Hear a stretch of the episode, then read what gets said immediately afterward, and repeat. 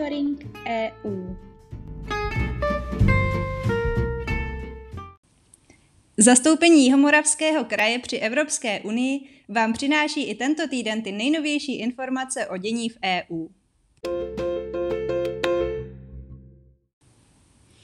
Aktuálně z E U. Země Evropské unie se kvůli očekávanému omezení dodávek plynu z Ruska dohodly na pravidlech omezení spotřeby této suroviny pro nadcházející topnou sezónu. Ministři schválili upravený návrh Evropské komise, který počítá s dobrovolnými úsporami ve výši patnáct procent. Jeho součástí je i možnost vyhlášení plynové nouze, pokud Evropská komise či pět členských zemí dospějí k závěru, že nastal čas na vyhlášení plynové nouze. Může Brusel návrh předložit členským státům. V případě, že se pro vysloví nejméně patnáct z dvaceti sedmi zemí, stanou se úspory povinnými. O výjimky budou moci požádat například země, které nejsou propojeny s unijní plynárenskou infrastrukturou, nebo je jejich napojení nedostatečné.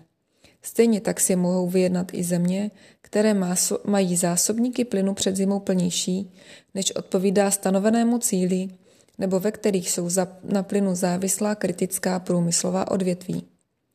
Tyto výjimky by mohlo využít Německo, Polsko či Česko, které již nyní dosáhlo listopadový cíl osmdesát procent naplnění zásobníků.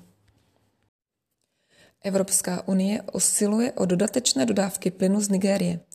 E U dovozem z Nigérie zajišťuje čtrnáct procent svých celkových dodávek zkapalněného zemního plynu a tento podíl by se mohl více než zdvojnásobit.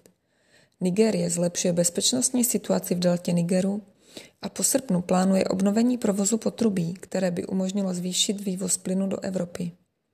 Produkci ropy a plynu v Nigérii totiž narušují krádeže a poškozování potrubí. Terminál producenta Nigeria L N G na ostrovku Bonny Island v důsledku toho funguje pouze na šedesát procent kapacity. Pokud se podaří dostat produkci nad osmdesát procent, mohl by existovat dodatečný L N G, který by mohl být využitelný pro dodávky do Evropy. Do České republiky v úterý dorazilo tisíc čtyři sta dodávek vakcíny proti opičím neštovicím. Celkem by jich měla Česká republika dostat dva tisíce osm set. Vakcíny země dostaly darem od Evropské komise, která očkovací látku nakoupila ze svého rozpočtu a rozděluje ji mezi členské země. Česko nepočítá s plošným očkováním. Vakcíny budou určeny především dospělým lidem, u jejichž blízké osoby se nákaza potvrdí nebo na ní bude podezření. V České republice se podle dostupných informací hygieniků dosud potvrdilo šestnáct případů opičích neštovic, poslední dva přibyly minulý týden. Světová zdravotnická organizace minulý týden vyhlásila kvůli opičím neštovicím nejvyšší stupeň varování. Vysoké riziko je podle ní v Evropě. Evropská unie rychle mobilizovala dva hasící letouny a dva vrtulníky pro Česko, kde v oblasti Českého Švýcarska zuří rozsáhlý lesní požár. Vrtulníky na pomoc nasadilo Polsko a Slovensko. E U zajišťuje koordinovaný přístup k prevenci lesních požárů, přípravě a reakci na ně.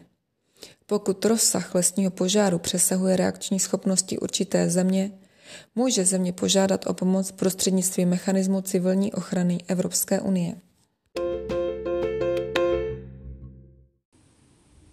Zprávy z evropských institucí.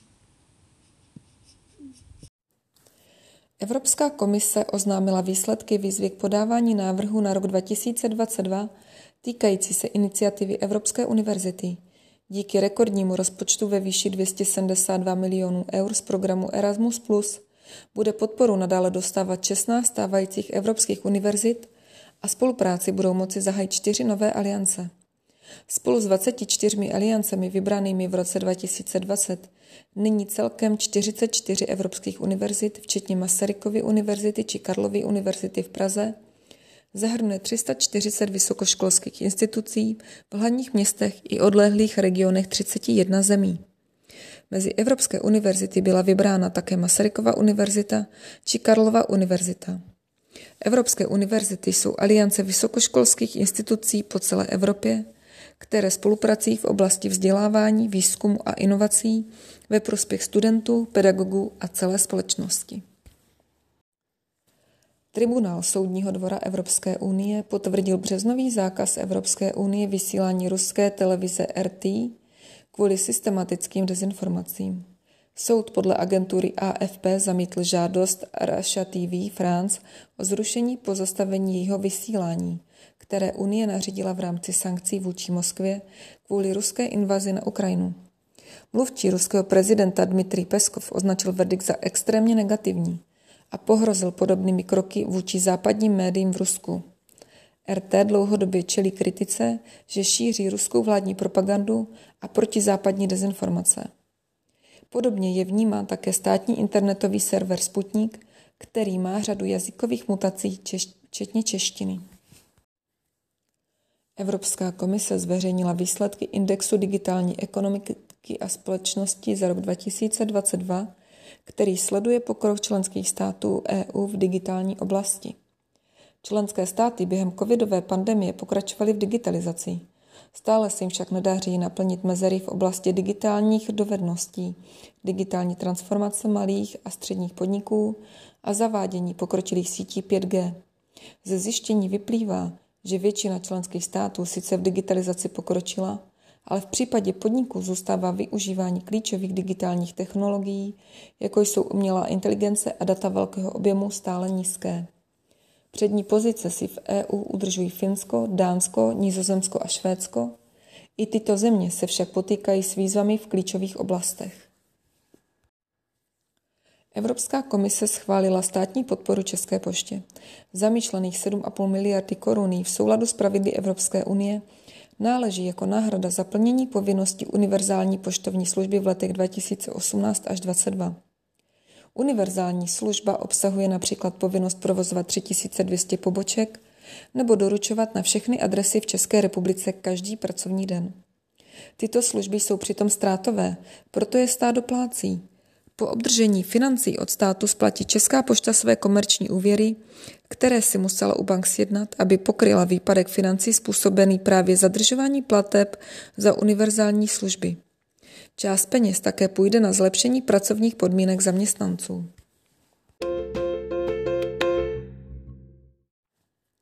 České předsednictví dává šanci dostat evropská témata do regionu. Předsednictví je ale pro regiony důležité i z jiného pohledu. Češi povedou vyjednávání o mnoha legislativních návrzích, které mají na kraje, města a obce dopad. Poslechněte si nový díl podcastu Evropa zblízka od Euractiv tečka cé zet s koordinátorem české delegace v Evropském výboru regionů Petrem Osvaldem, vedoucí zastoupení Moravského kraje v Bruselu Vendulou Nováčkovou, primátorem Olomouce Miroslavem Žbánkem a výkonnou ředitelkou Svazu měst a obcí České republiky Radkou Vladykovou. Podcast najdete v monitoringu na našich webových stránkách nebo přímo na webu Euractiv tečka cé zet.